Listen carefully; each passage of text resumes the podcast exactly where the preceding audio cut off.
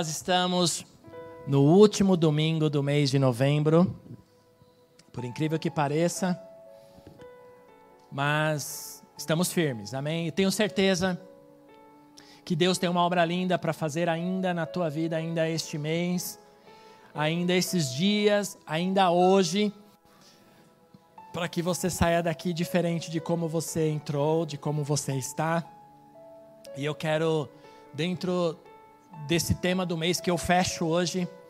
Uh, eu quero falar sobre o tema, o, o, tema do mês é cartas abertas, o caráter do testemunho cristão, mas eu quero falar um subtema, um subtítulo que é que são marcas, marcas que trazem em nossas vidas por sermos cartas abertas marcas que trazemos em nossas vidas por sermos cartas abertas.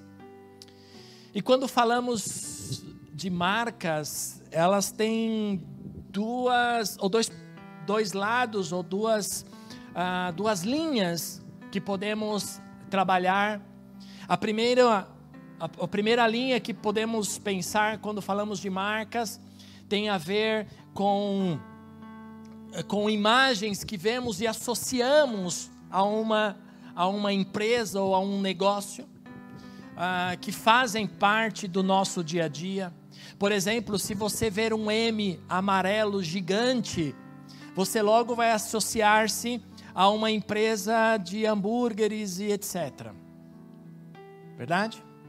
Se você vê uma, uma imagem de uma maçã mordida, você vai associar a uma empresa de telecomunicações. Se você vê uma cruz vazia, você vai se associar a um cristianismo, ao cristianismo, a, a uma cruz a, que representa e que lembra uma maldição também, porque a cruz se tornou maldita. Se você vê um túmulo vazio, você vai o túmulo de Cristo que existe até hoje e você encontrá-lo lá vazio, você vai pensar e lembrar da ressurreição de Cristo. Mas existem outras marcas, que é a segunda linha, que nós temos em, nossa, em nosso corpo. São marcas que podem ser pela idade, pelos anos que nós temos, pelos, pela vida que vivemos, não é? E se você olhar uma foto sua antiga, quando você era mais novo, mais nova, você talvez vai dizer: Eu não tinha essas marcas no rosto, eu não tinha essas rugas, eu não tinha essas, essas, enfim. As marcas também podem ser cicatrizes que nós carregamos em nosso corpo de acidentes, de uh, circunstâncias que nós, uh, e que graças a Deus não dói mais. Cicatrizes são marcas que nós uh, nos deixaram em nosso corpo por acidentes de quedas, ou acidentes de carro, ou uh, algumas situações em nossas vidas que marcaram e que quando olhamos, lembramos. Eu tenho uma cicatriz aqui no meu queixo. Quem quiser ver depois lá na saída eu mostro. Quando eu era criança, tinha sete anos, eu tomei, eu fui jogar bola na chuva, em desobediência à minha mãe que havia proibido a minha saída. E eu fui jogar bola na chuva. E para as mulheres aqui presentes, vocês não sabem o que é jogar bola na chuva. É uma coisa maravilhosa, é uma delícia. No calor, no verão, é uma coisa maravilhosa. E eu descalço, jogando bola no cimento, caí e abri o queixo. E eu lembro de todos os detalhes. Eu tinha sete anos de idade. Eu fui levado no pronto-socorro pela minha mãe, pela minha irmã. E lá o, o médico, o enfermeiro, dando os pontos, limpou, doía muito, eu tomei anestesia. Ele limpou, tomei quatro pontos. E ele disse assim para mim: Olha, quando você crescer, você deixa a barba, que nem a minha, ele tinha muita barba assim. Você deixa a sua barba, porque daí não vai aparecer essa cicatriz. E é engraçado que eu olho para ela hoje e eu lembro desses detalhes, todos. E de outros que eu apanhei, fiquei de castigo porque eu desobedeci. Tudo isso eu lembro, que eu não quis contar para vocês. Mas ela não dói mais. Ela não sangra, ela não infecciona e não traz dor nenhuma na minha alma. Por isso são marcas que nós temos. Além dessas que nós conhecemos, são, existem também as marcas que nós temos em nosso corpo e na, no nosso dia a dia. Mas dentro da palavra de Deus, eu quero trazer uns princípios para você essa noite, que vão ah, ser divisor de águas para a sua vida, se você quiser sair daqui hoje. Porque marcas são necessárias em nossas vidas tantas marcas de, de que vemos no dia a dia ou marcas em nossas vidas, elas são necessárias. Deus permite para que cresçamos, para que possamos entender como é esse mover dele em nossas vidas. Em Êxodo capítulo 12, é o primeiro texto que nós vamos ler essa noite. Êxodo capítulo 12, do verso 1 ao 11 tem uma história muito interessante. Acompanhe comigo aí na sua Bíblia, no seu, uh, no seu dispositivo eletrônico, ou então aí na nossa tela. Diz assim: O Senhor disse a Moisés e a Arão, no Egito: Este deverá ser o primeiro mês do ano para vocês.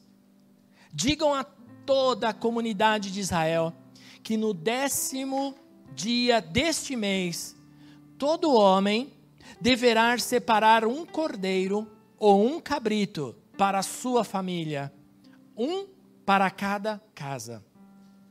Se uma família for pequena demais para um animal inteiro, deve dividi-lo com seu vizinho mais próximo, conforme o número de pessoas e conforme o que cada um puder comer.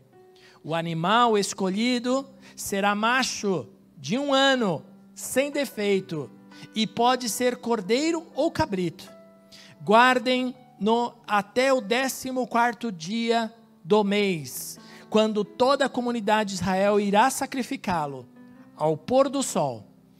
Passem então um pouco de sangue nas laterais e nas vigas superiores das portas das casas nas quais vocês comerão o animal. Naquela mesma noite, comerão a carne assada no fogo. Olha só, preste atenção: carne assada no fogo, com ervas amargas e pão sem fermento. Não comam carne crua, nem cozida em água, mas assada no fogo. A cabeça, pernas e vísceras não, é, não deixem sobrar nada até pela manhã. Caso isso aconteça, queimem o que restar. Ao comerem, estejam prontos. Ao comerem, estejam prontos para sair. Cinto no lugar, sandália nos pés e cajado na mão. Comam apressadamente. Essa é a Páscoa do Senhor. Não é mês de Páscoa, não é nada disso. Uh, e Páscoa, só um parêntese: Páscoa não tem nada a ver com chocolate nem coelhinho. Páscoa é isso, é sair apressado. Uh, no, no, no, grego, Páscoa é pesar, que é passar o sangue nos umbrais das portas, é passar, é passar rápido, sair rápido. O que nos chama a atenção aqui é uma ordenança do Senhor para Moisés e Arão. Quando estava no Egito. O texto começa dizendo que Moisés e Arão estavam no Egito. Eles estavam ali com o povo de Israel. E então, uh, Egito representa um mundo. E havia algumas condições que Deus pede para que esse povo de Israel, uma nação inteira, que vivia escrava há 400 anos, escrava do, de, do Egito, eles precisavam sair e havia uma promessa de libertação para esse povo que vivia na escravidão. Isso está nos capítulos anteriores, você pode ler depois em casa, os capítulos anteriores a esse, conta toda a história da escravidão do povo de Israel. E então o Senhor chama Moisés e Arão e dá as condições de como este povo deveria sair deste Egito, deveria sair dessa escravidão. E o primeiro princípio que nós vemos aqui é a condição, é a família reunida, é, é, o cordeiro que iria ser sacrificado, e esse cordeiro, mais tarde, para nós hoje, representa o sacrifício de Cristo na cruz do Calvário, e eles deveriam pegar este, este sangue deste animal, e eles deveriam ah, passar, marcar, e aí vem a primeira, uh, o primeiro princípio que eu quero passar para vocês, de uma marca que devemos ter em nossas vidas, que é o sangue deste cordeiro, para nós hoje é Cristo ressurreto. E então nós, assim como o povo de Israel, deveriam pegar este sangue deste animal e passar nos umbrais da sua porta. Isso mais tarde no capítulo anterior, no, no capítulo seguinte, você ah, poderá ver que quem não tivesse essa marca deste sangue na sua porta, nos umbrais da sua, nos, nos batentes da porta, quem não tivesse esse sangue na sua casa, essa marca na sua casa, ah, o anjo da morte entraria e todo primogênito seria eliminado. Essa era a primeira marca que o Senhor pede para o povo de Israel fazer nas suas vidas. No verso 14 deste, uh, deste capítulo, eu não li, mas a gente vai ler agora, verso 14, diz assim: Este dia, veja aí, este dia será um memorial que vocês e todos os seus descendentes celebrarão como, como festa ao Senhor. Celebrem como decreto perpétuo. Era algo que deveria ser lembrado de geração em geração. E hoje, até os dias de hoje, o povo de Israel celebra com festa a sua libertação. Moisés, o grande libertador, Arão, e outros personagens patriarcas, como são chamados pelo povo de Israel, como Moisés, Arão e Davi, que nós vamos ver daqui a pouco, são considerados patriarcas e libertadores de um povo que viveu escravo por muitos anos. O princípio está no sentido de que o Senhor considera Olha só, põe teu coração aqui em mim. O Senhor considera, a partir da saída do Egito, no, um novo nascimento. A partir do momento que você nasce de novo, e esse nascimento é a sua conversão a Jesus Cristo, é a sua conversão ao Senhor Jesus Cristo, a sua, aos seus princípios, ao seu princípio de vida. Então, você esse começa no Senhor a ser contado como um novo dia, uma nova história. O, o verso primeiro, por favor, Davi, no verso primeiro do capítulo 12, olha só qual é a ordenança que o Senhor dá para Moisés e Arão. Ele diz assim: Este deverá ser o primeiro dia, o primeiro mês do ano para vocês. A partir, olha só, queridos, a partir da saída, a partir da marca do sangue do cordeiro nas portas ah, da casa, a partir da libertação, a partir do momento que o povo deixa de ser escravo do Egito e passa a ser um povo livre, então este seria o primeiro mês da vida dele, será o primeiro dia de vida dele, seria contado como o primeiro dia de vida. O Senhor diz: não importa o ano que vocês estão vivendo. Olha só, põe teu coração aqui em mim. Não importa o dia que vocês estão vivendo, não importa o mês que vocês estão, mas a partir do momento que você nasce de novo, este então passa a ser contado os seus anos de vida. Então eu quero fazer algo muito, quero te dar uma boa notícia nessa noite. Você não tem a idade que você tem. Você é muito mais novo do que você pensa que é. É fácil, é uma matemática simples. Com quantos anos você se converteu? Alguém falou, 29 anos. Eu ouvi, viu? O pastor tem ouvido bom, viu? Com quantos anos você se converteu? Diga para mim, pode dizer. Só meia dúzia se converteu? Okay. 17? Então, olha só. Quem se converteu com 29 anos, começou a ser contado a sua vida a partir daí. Porque Cristo nasceu para você nesse dia. Você nasceu para o Senhor nesse dia. Por isso, este será o seu, seu primeiro mês de vida. Este seria a primeira marca que o povo de Israel deveria ter na sua vida, como um novo nascimento, a marca do cordeiro na sua casa, na sua vida.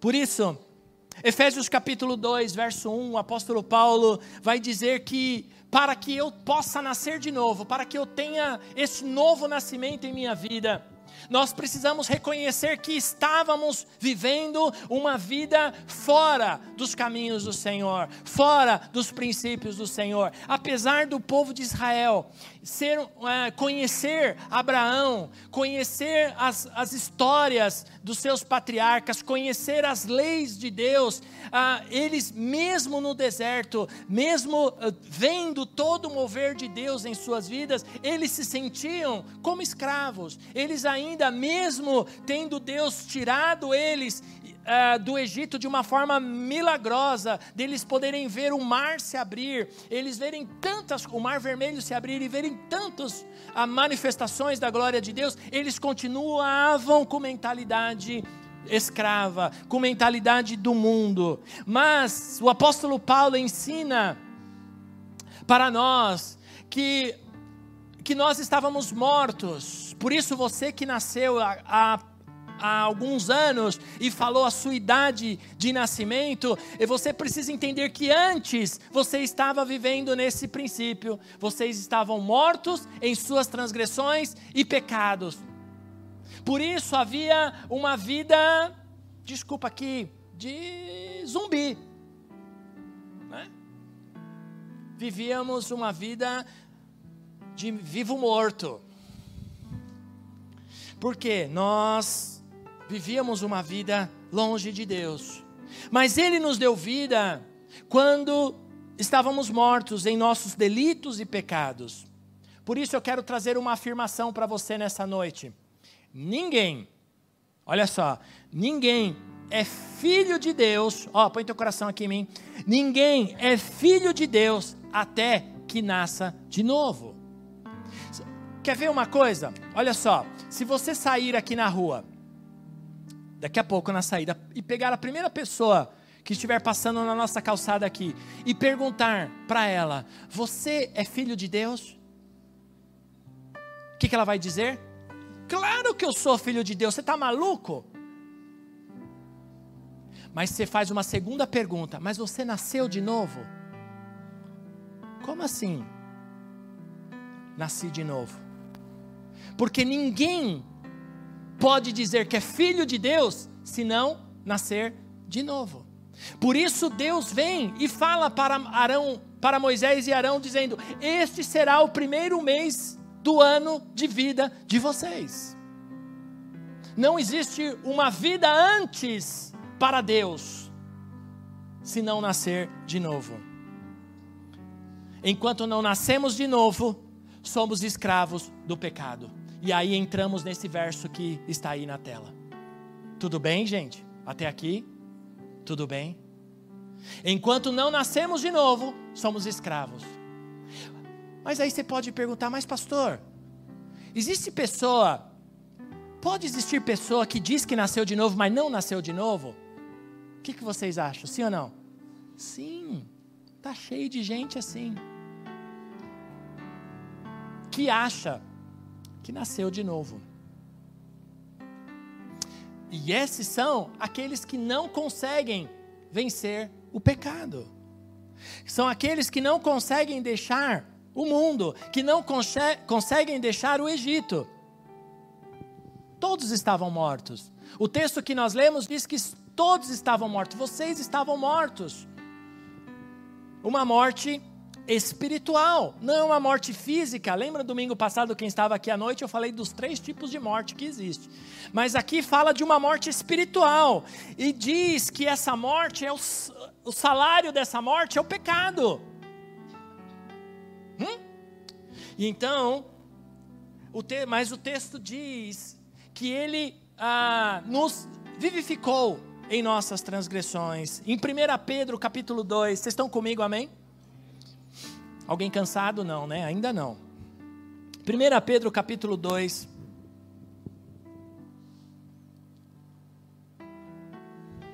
Diz assim o texto do apóstolo Pedro: Ele mesmo, Jesus, o apóstolo Pedro está falando de Jesus, ele mesmo levou em seu corpo os nossos pecados sobre o madeiro, sobre a cruz, a fim de que morrêssemos para os pecados e vivêssemos para a justiça. Por suas feridas, vocês foram curados. Aqui está o sacrifício do cordeiro. O cordeiro que Moisés e Arão pediu para, para a comunidade de Israel sacrificar. Para ser, uh, que deveriam ser sacrificados, seu corpo ser comido é, assado, comido, e o seu sangue trazer proteção. Aí está a, a, a revelação desse cordeiro através do apóstolo Pedro, dizendo que ele levou no madeiro, na cruz, os nossos pecados, as nossas dores, as nossas transgressões, para que pudéssemos ser curados, para que pudéssemos ser livres. Jesus Cristo veio para nos unir trazer novamente uma aliança com o Pai Celestial. Amém? Jesus Cristo veio com a sua morte na cruz do Calvário por mim e por você, para nos unir novamente com o Pai Celestial. Por isso, hoje podemos dizer: olha só, põe teu coração aqui em mim. Hoje podemos dizer que o Pai é nosso. Amém? Porque Ele morreu por mim e morreu por você, para que nos nos uníssemos. Jesus Cristo morreu por nós para que nós pudéssemos ter acesso à, à sala do trono, à presença do Pai, à oração ao Pai. Mas como entender isso? Porque muitas vezes, amados, e aqui eu quero é, trazer um, um, um princípio dos nossos dias, contextualizar os nossos dias, as nossas lutas, as nossas dores, porque muitas vezes no nosso dia a dia não conseguimos enxergar essa manifestação de Cristo por nós na cruz do Calvário, não conseguimos entender essa, essa, essa ressurreição de Cristo. E quando ah, falamos desse princípio, muitas vezes não cabe no nosso entendimento, porque é muito é muito louco, vamos dizer assim, uh, interpretarmos isso ou traduzirmos dessa forma, porque nas nossas dores, nas nossas lágrimas, nos nossos medos, nas nossas inseguranças, nós não conseguimos enxergar muitas vezes Jesus Cristo. E isso aconteceu com uma pessoa na história da Bíblia, lá em João capítulo 20, veja comigo, por favor. Maria, uma pessoa que foi curada e liberta por Jesus Cristo, uh, andava com seus discípulos, andava, era uma das, das mulheres que acompanhavam uh, o ministério de Jesus Cristo, porque foi curada e foi liberta por, por Jesus. Ela, em um momento que estava acostumada a, a andar com Cristo, não o reconheceu por causa da sua dor, por causa das suas lágrimas, por causa do seu desespero, ela não conseguiu enxergar e ver Jesus Cristo. Veja o texto comigo, leia, acompanhe comigo, por favor. Os discípulos então voltaram para casa. Jesus havia morrido, haviam sepultado Jesus. E então diz aí: porém, Maria, porém, ficou à entrada do sepulcro chorando. Como que ela estava, irmãos? Chorando. Quero enfatizar isso. Maria estava chorando. Chorava. Curvou-se para olhar dentro do sepulcro. Jesus já havia ressuscitado, já havia passado os três dias. E viu dois anjos vestidos de branco, sentado onde estivera o corpo de Jesus. Ela sabia, ela foi lá, ela ajudou a limpar, ela é, passou, ah, como chama? É, ungüentos, perfumes, ah, enrolou, enfaixou Jesus. Ela ajudou os discípulos a fazer isso. Ela sabia onde era o lugar. E então diz que naquele lugar estavam dois anjos vestidos de branco, sentado onde estivera o corpo de Jesus um à cabeceira e o outro aos pés. E eles lhes perguntaram: Mulher, por que está chorando? Por que você está chorando? E ela responde: Levaram embora o meu senhor. Respondeu ela: E não sei onde puseram. Nisso, ela se voltou e viu Jesus ali em pé, mas não o reconheceu. Olha que interessante. Uma mulher que estava todos os dias andando com Jesus durante três anos. Dormindo, acordando, cozinhando, fazendo coisas, arrumando, vendo todas as situações, não reconheceu Jesus. E disse ele: Mulher, por que está chorando? Jesus pergunta para ela: Mulher, por que está chorando? Quem você está procurando? Pensando que fosse o jardineiro, ela disse: Se o Senhor o levou embora, diga-me onde o colocou e eu o levarei. Jesus lhe disse: Maria. E então, voltando-se para ele, Maria exclamou em aramaico: Rabone, que significa mestre. Jesus disse: Não me toque, pois ainda não voltei para o Pai Vá, porém, aos meus irmãos e diga-lhes: Estou voltando para o meu pai e pai de vocês. Olha que interessante. Estou voltando para o meu pai e também é o pai de vocês agora. Para o meu Deus e Deus de vocês. Maria Madalena foi e anunciou aos discípulos: Eu vi o Senhor. E contou tudo o que havia acontecido. Olha que interessante, amados. Que tremenda essa história, porque no meio das lágrimas, no meio da angústia, no meio da aflição, o Senhor está falando conosco muitas vezes, mas nós não conseguimos reconhecê-lo, nós não conseguimos ouvir a Sua voz, mesmo tendo andando com Ele, mesmo sendo seus discípulos, mesmo ministrando, mesmo tocando, mesmo pregando, mesmo fazendo as coisas que estamos fazendo, muitas vezes não conseguimos ver, a, a, a, manifestar, a ouvir a voz do Senhor Jesus, até que o Senhor nos chama pelo nosso nome. E quizás, e quem sabe, e o meu desejo é que nessa noite o Senhor possa te chamar pelo teu nome, para que você possa parar de chorar, para que você possa saber que Ele tem uma história, que Ele tem um plano, que Ele tem um propósito na tua vida a ser cumprido. Quando estamos em aflições, não conseguimos ver Jesus, nem tampouco reconhecê-lo o confundimos com qualquer coisa. Maria Madalena confundiu com o jardineiro. Imagina.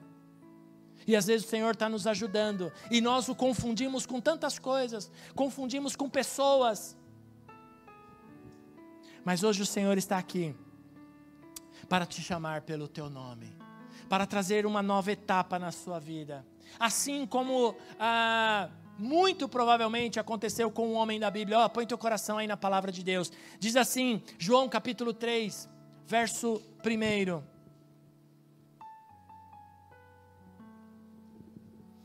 João capítulo 3, verso 1.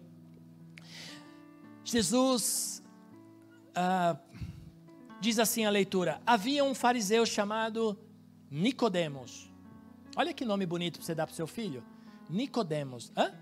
Você que vai casar, né? Você que é nova, você que vai ser mãe um dia, Nicodemos. É brincadeira, não sei nem por que, que eu falei isso. Vamos, vamos na leitura, né? Melhor. Havia um fariseu chamado Nicodemos, uma autoridade entre os judeus. Ele veio a Jesus à noite e disse: Mestre, sabemos que ensinas da parte de Deus, pois ninguém pode realizar os sinais milagrosos que está fazendo se Deus não estiver com ele. Em resposta, Jesus declarou: Digo a verdade, ninguém pode ver o reino de Deus se não nascer de novo. Perguntou Nicodemos: Como alguém pode nascer sendo velho? É claro que não pode entrar pela segunda vez no ventre da sua mãe e renascer. Respondeu Jesus: Digo a verdade, ninguém pode entrar no reino de Deus se não nascer da água e do espírito. O que nasce da carne é carne, e o que nasce do espírito é espírito. Não me surpreenda pelo fato de eu ter dito: é necessário que vocês nasçam de novo. O princípio aqui é simples e claro. Nicodemos sabia quem era Jesus. Ele conhecia Jesus, ele era uma pessoa importante, era uma autoridade entre os judeus, era um conhecedor das leis, mas ele estava vendo os milagres. No entanto, que ele afirma: ninguém pode é, fazer. Eu sei que o Senhor é mestre, porque ninguém pode fazer, ensinar da parte de Deus e realizar milagres como você está realizando. Ele sabia quem era Jesus Cristo. Talvez nessa noite você saiba quem é Jesus por ouvir falar, por ver o que ele tem feito em pessoas, por, uh, por ver milagres que ele tem feito em alguém. Mas talvez ainda você não tenha nascido de novo. E Nicodemos, por mais inteligente que era, por mais conhecedor das leis que era, ele questiona Jesus e pergunta: como que é isso? Jesus apenas afirma para ele: olha, se você não nascer de novo, você não pode ver o reino de Deus. É a mesma pergunta que eu fiz para vocês, ou o desafio que eu fiz para vocês, para vocês perguntarem para alguém da rua se era filho de Deus. E vão dizer que sim. E aqui Jesus está afirmando o seguinte: se não nascer de novo, não pode ver.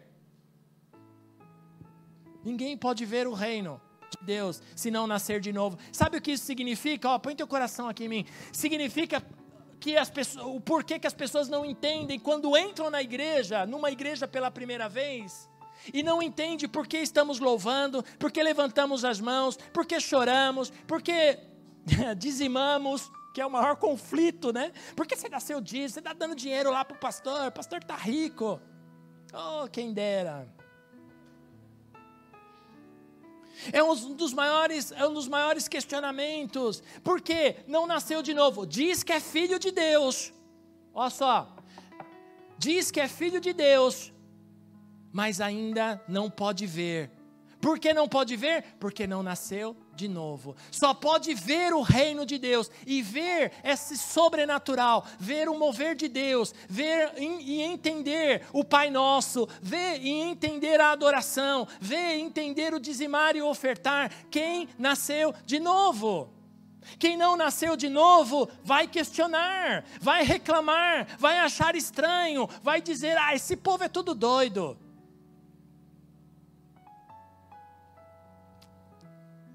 Por quê? Não nasceu de novo, mas diz que é filho de Deus. Mas não nasceu de novo.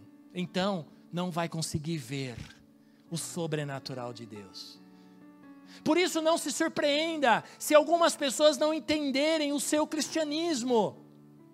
Se for verdadeiro, algumas pessoas não vão entender o porquê você faz algumas coisas que você faz, por que você fala algumas coisas que você fala, por que, que você se posiciona diante de alguns, de alguns posicionamentos, porque você nasceu de novo. E então você está vendo o reino de Deus. Então você vê além. Aquele que nasceu de novo não, não vê esse natural, não vê esse, essa natureza humana. Porque quem não nasceu de novo vê a humanidade, vê o erro, vê a carne. Mas quem nasceu de novo vê o sobrenatural de Deus. Por isso Jesus disse para Nicodemos: "Olha, você precisa nascer de novo. Para você entender esses milagres, para você entender como eu ensino, para você entender as leis, a palavra, você precisa nascer de novo." Hum. E ainda Nicodemos não consegue entender e pergunta: "Mas como é possível? Como alguém pode nascer sendo velho? É possível entrar novamente?" No útero, no ventre da sua mãe, na tentar nascer de novo.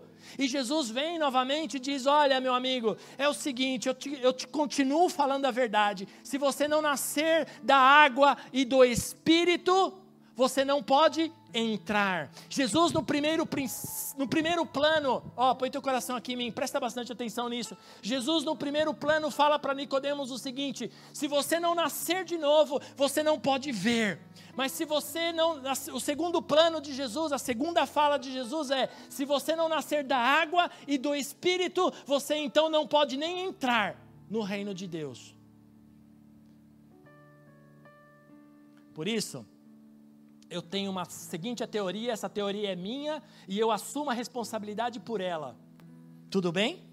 Eu assumo total responsabilidade por essa minha fala. Por isso tem muita gente que vai ver o reino, mas não vai entrar nele, porque ainda não nasceu da água e do Espírito. A água é o batismo. Hoje nós tivemos batismo, batizamos é, três pessoas aqui hoje pela manhã. Se não nascer da água o batismo e do nascer do Espírito, Espírito em letra maiúscula. Põe aí, por favor, no verso. É, não sei qual é o verso que é esse. O Espírito está em letra maiúscula, está falando do Espírito Santo. Quem recebe Jesus de todo o seu coração, o Espírito Santo passa a habitar nele. E ele então se torna uma nova criatura em Cristo Jesus. Por isso Nicodemos, ele sai dali sem entender. Ele sai dali sem entender esse princípio tão importante. Talvez, olha só, meu irmão, minha irmã, você tenha nascido de novo, mas talvez ainda lhe falte nascer da, da água e do Espírito. Por isso, o batismo nas águas representa um, um morrer. O morrer para o mundo é um sepultamento. Por isso, não batizamos com aspersão, e não batizamos crianças, porque a palavra de Deus diz: quem crer e for batizado será salvo. Vocês acham que um bebê é possível crer? Porque o crer é pessoal. No, meus pais não puderam crer por mim, seus pais não podem crer por você. O crer é pessoal. Então, a partir do momento que você crê, você então entende e então você pode participar do reino. Por isso nós não batizamos bebês nem crianças porque é preciso crer. E aí Jesus vem e fala para Nicodemos: é preciso que você nasça da água e do Espírito. E então por isso batizamos, imergimos e a pessoa ela é um sepultamento e ela, essa pessoa está nessa nesse morrer para o mundo, ela está declarando para todos a sua fé. E quando ela nasce, Hoje eu batizei um rapaz. E eu ali embaixo estava conversando com eles, dando a direção de como seria. E eu disse para eles assim: hoje será um dia especial na vida de vocês. Assim como eu falei para vocês agora há pouco, da, da marca que eu tenho aqui, eu lembro quando eu tinha sete anos, eu também lembro o dia que eu morri para este mundo. Eu tinha por incrível que pareça, eu tinha 11 anos de idade, eu já entendia o reino de Deus. E então eu morri para o mundo e nunca mais, e nunca mais, se é que eu tinha alguma coisa com o mundo, porque eu nasci na igreja, mas eu precisei me converter aos oito anos de idade numa escola bíblica, eu recebi Jesus. E então eu também um dia me batizei e nasci da água e do Espírito. Por isso, se você ainda não se batizou, você deve fazer isso urgentemente. A água acho que está aqui ainda, não sei se o Toninho tirou. A gente manda esquentar rapidinho e a gente te batiza ainda hoje, se você quiser. Nicodemos, ele sai dali entendendo, talvez tentando entender, que quem nasce da carne é carne E quem nasce do espírito se torna espiritual. Então, olha só, a partir do momento que você se batizou, você então nasceu das águas. Você então já enxerga o reino de Deus num âmbito sobrenatural, espiritual. Estão me entendendo? Vocês estão comigo, amém? Que bom que vocês são especiais. O Senhor hoje não quer só que você veja o reino de Deus. Ó, oh, põe teu coração aqui em mim. O Senhor não quer que só você veja o reino de Deus. Ele quer que você entre no reino de Deus. Amém?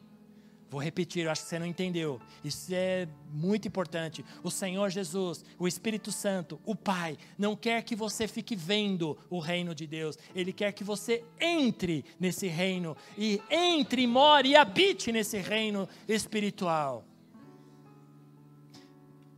Eu gosto muito, eu já assisti esse filme umas seis vezes sem, falar, sem, sem brincadeira, eu, sou, eu não sou muito exagerado, o apóstolo é mais exagerado que eu, mas é, eu já assisti esse filme umas seis vezes. Uma, porque o filme é muito bom, e segundo, porque o autor, o autor não, o, uh, o personagem principal parece demais comigo. Estão rindo por quê, poxa vida? Você nem falei quem é o personagem. Não é? é um cara assim, muito, muito bom, Tom Cruise. Não parece comigo, gente? Ah, é ele lembra demais, sempre falaram isso para mim. É um, eu indico para vocês o filme O Último Samurai. É um filme excelente. O Último Samurai. Ele conta a história de um soldado americano, um capitão do exército americano, que entra em guerra com o Japão e ele é capturado. Eu não vou contar todo o filme, não, tá? Fique tranquilo. Vou dar um spoiler, não, pode ficar tranquilo, não vou. E ele ali, ele é capturado e preso, e ele passa a viver numa aldeia de samurais. E ele entende, com o passar dos anos que ele fica ali, ele entende o princípio da honra. O princípio da honra. Porque ele, ele entendia, ele passou a entender que o imperador japonês dominava. Se mandava, se o imperador mandasse matar, matavam em nome do imperador. E o princípio era não podia desonrar o imperador, nem a família do imperador. Quem desonrasse deveria tirar a sua própria vida. O soldado, o samurai que desonrasse o imperador, deveria tirar a sua própria vida. Para não contar todo o filme, eu quero te fazer uma pergunta: quantas vezes desonramos a Deus com as nossas atitudes? Desonramos a Jesus e às vezes até mesmo o Espírito Santo com nossas palavras, com nossas atitudes, com os nossos vícios, com os nossos pecados. Desonramos a Deus, desonramos as suas palavras, a sua palavra. Desonramos nossos pais, vocês adolescentes. Quantas vezes desonramos nossos pais, jovens que são solteiros aqui, que moram com os pais? Quantas vezes desonramos a família com as nossas atitudes, com as nossas desobediências, com as nossas rebeldias? Quantas vezes desonramos a nossa igreja quando falamos dela? Quando desonramos os nossos pastores, os nossos líderes, quantas vezes desonramos os nossos patrões e os nossos chefes, você que é, que é funcionário de uma empresa, você recebe, você trabalha ali, você desonra o seu chefe, quando você fala mal, quando você murmura, quando você reclama para outros, autoridades que são desonradas por nós, faz-nos perder a nossa autoridade espiritual. Falta para nós muitas vezes o senhorio do Senhor Jesus Cristo em nossas vidas. Sabe por quê, amados? Porque vivemos uma vida para nós mesmos. Vivemos uma vida para nós mesmos. E então, as marcas são minhas. As marcas são para mim. As marcas do mundo aí, de situações que eu citei no começo, na minha introdução, são para mim, para o meu uso. As minhas marcas são minhas. Mas para que elas servem em mim? O apóstolo Paulo, ele afirma que as marcas que ele trazia no corpo era para Cristo. Trago em mim as marcas de Cristo uma total honra ao nome do Senhor Jesus Cristo. Temos vivido, olha só, queridos, temos vivido, temos ouvido por aí, e vivido também, por que não, um evangelho sem o senhorio de Jesus Cristo. Um evangelho light, um evangelho suave, um evangelho drive-thru. É, eu entro, pego e vou embora e pronto. Tipo, pastor, já tá dando aí, ó. Falta. E aí? Hum? Um evangelho fast food. Eu pego o meu marmitex e como em casa.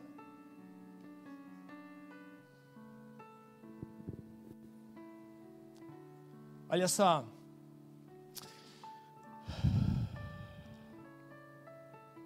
primeiros cristãos, os primeiros cristãos, para não serem devorados por leões nas arenas em Roma, eles tinham, para não ser devorado por leões nas arenas em Roma, eles tinham que dizer: César é o Senhor, o imperador César. Mas em vez de povo e o próprio César, o próprio imperador César, ouvir isso, eles se ajoelhavam e diziam: O Senhor Jesus, só obedecemos a Cristo e Ele é o nosso Senhor. Eles diziam, os primeiros cristãos, eles diziam: César é autoridade no meu país mas Cristo é o meu Senhor. E permitiam ser devorados por leões. Nós vivemos num mundo muito suave. Não há perseguições para cristãos. Hoje você tem toda a liberdade do mundo para sair de sua casa com sua Bíblia, ou seu, seu celular, porque hoje quase não carregamos Bíblia. Ah, até eu mesmo, estou aqui com meu tablet aqui, ó, tô tudo aqui. Minha Bíblia está lá no meu escritório, está na minha casa e eu tenho uma no carro. Mas a minha, tenho minha Bíblia aqui no aplicativo também. Não tenho problema com isso. Não tenho problema. Se você usa no seu celular, não tenho problema com isso. Tranquilo. Isso não faz. Para mim, para mim, para o pastor Ronaldo, não, você não é menos cristão usando sua Bíblia no seu aplicativo. Tranquilo. Eu sou moderno, sou, tecnólogo, ah, sou lá, né? Fica tranquilo, eu não tenho problema com isso. O que eu estava falando? Você tem toda a liberdade do mundo para andar na rua, para vestir uma camiseta escrito uh, Jesus vive, fé, uh, qualquer coisa desse sentido, qualquer coisa que diz a respeito do Senhor Jesus. Hum? Você tem toda a liberdade de ter um adesivo no seu carro falando que ele é do Senhor, que foi presente de Deus, que o, o nome da igreja. Você tem toda a liberdade do mundo para isso hoje, no nosso país. Mas ó, põe teu coração aqui em mim. Mas vai chegar um dia, ó, vai chegar um dia, e não está longe, que isso começará a ser difícil, que isso vai ser complicado, que você começará a ser perseguido, que declarar a sua fé em público, você poderá ter ser degolado. Você poderá perder a sua vida não está distante disso. Apesar de eu ouvir isso desde a minha infância, nas escolas bíblicas que eu participei, nos cultos que eu já ouvi, uh, eu já ouço isso há muitos anos, porque sou um crente já de muitos anos, mas eu posso afirmar para você: está piorando. Está piorando. Esse evangelho light, esse evangelho raso, esse evangelho sem marcas, esse evangelho sem caráter, está para acabar porque vai exigir de cada um de nós um posicionamento. Olha, se você não nasceu de novo, pá, casa caiu, você vai morrer. E aí nós teremos que declarar a nossa fé de verdade. E aí vamos ver como vai ser as coisas. Se não nascermos de novo, não poderemos entrar no reino de Deus. Nascer de novo é mudança de reino. É você sair do reino das trevas para o reino da luz. Antes vocês eram trevas, agora vocês são luz. E o Senhor Jesus vai dizer: não se pode esconder uma luz, esconder uma lâmpada, esconder uma. Não é lâmpada, candeia. Quem não sabe o que é candeia, procura. No dicionário, você vai ver aí os mais novos. Embaixo da mesa, embaixo da cama, porque a luz, ela ela incomoda, ela ilumina. Existem existem teorias, existe uma teoria que afirma existe uma teoria que afirma que não existe trevas. Existe ausência de luz. Por isso, onde você está tem que ser tem que ter luz. No seu trabalho, na sua faculdade, na escola, no curso técnico, na rua, no ônibus, dirigindo, na padaria, aonde você for, minha irmã, meu irmão, você é luz. E se há trevas quando você chega, então não pode mais haver trevas, porque a luz incomoda.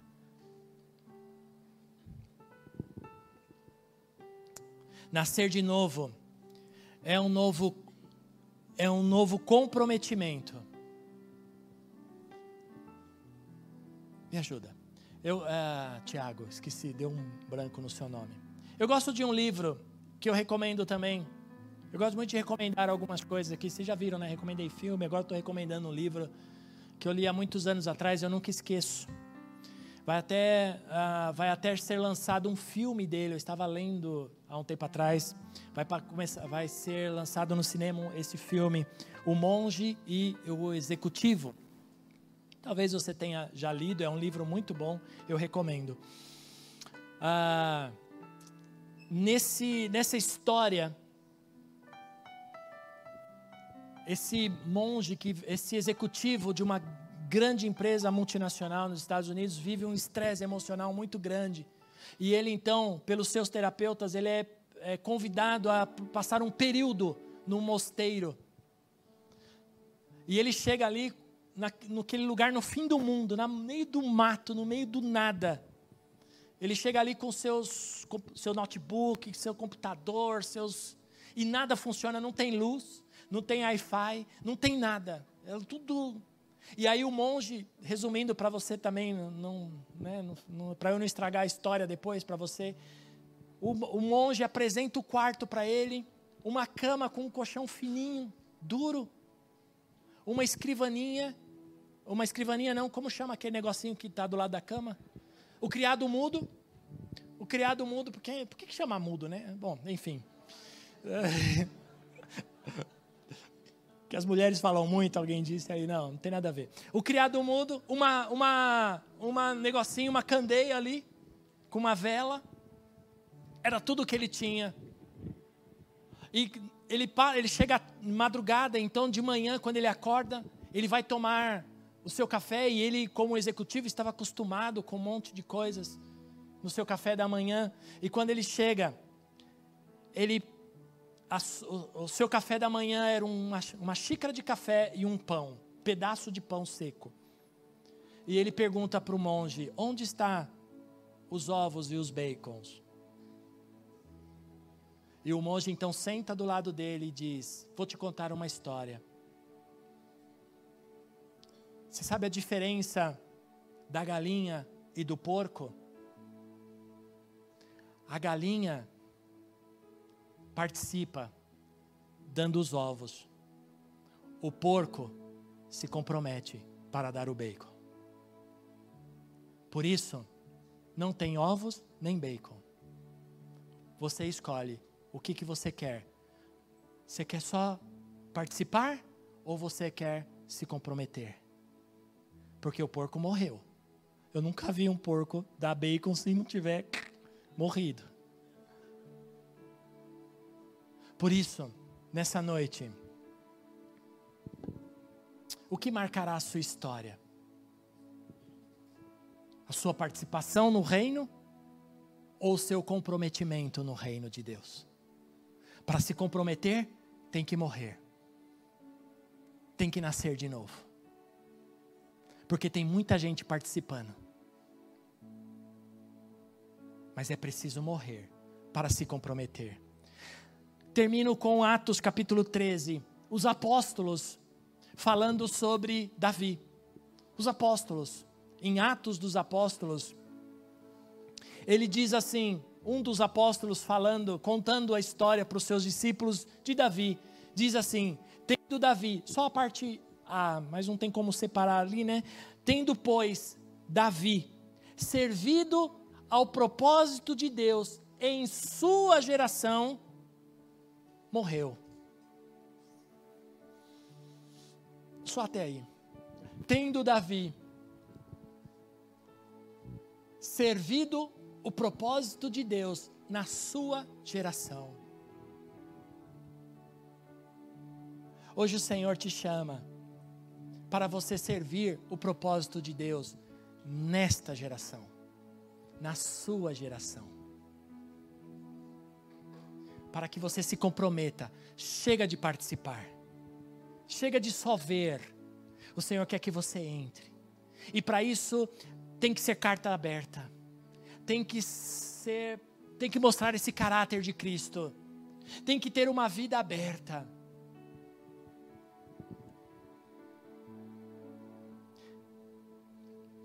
O último último censo do IBGE agora desse ano afirma que somos 43 milhões de cristãos no Brasil.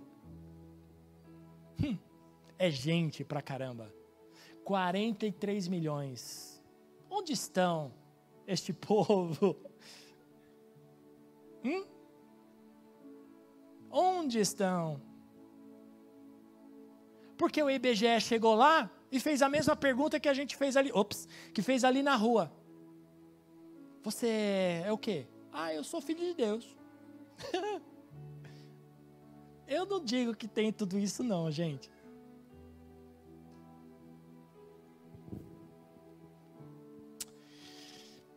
não vir à igreja só para ser abençoado e próspero, como o pastor Marcelo acabou de contar aqui para nós, e sim vir à igreja para ser transformado diariamente, para se comprometer todos os dias. Eu não quero mais participar, Senhor, eu quero comprometer, nem que para isso eu tenha que morrer todos os dias. Eu tenho que nascer de novo todos os domingos. Eu tenho uma frase comigo que eu uh, trago comigo, que muitas pessoas gostam e afirmam, e você já deve ter visto pessoas que estão bem estabelecidas na vida dizer assim: Eu tenho a vida que pedi a Deus. Você já ouviu alguém dizer assim? Eu tenho a vida que pedi a Deus. Eu tenho minha família, eu tenho meu carro, eu tenho a minha casa, eu tomo a minha cervejinha, eu curto lá o meu Flamengo, eu. Não é? O meu Corinthians, enfim. Eu tenho a vida que pedi a Deus. Mas eu quero dizer algo para você. Essa frase para mim ela não funciona. Porque para mim essa, eu tenho a seguinte frase: eu tenho a vida que Deus me deu.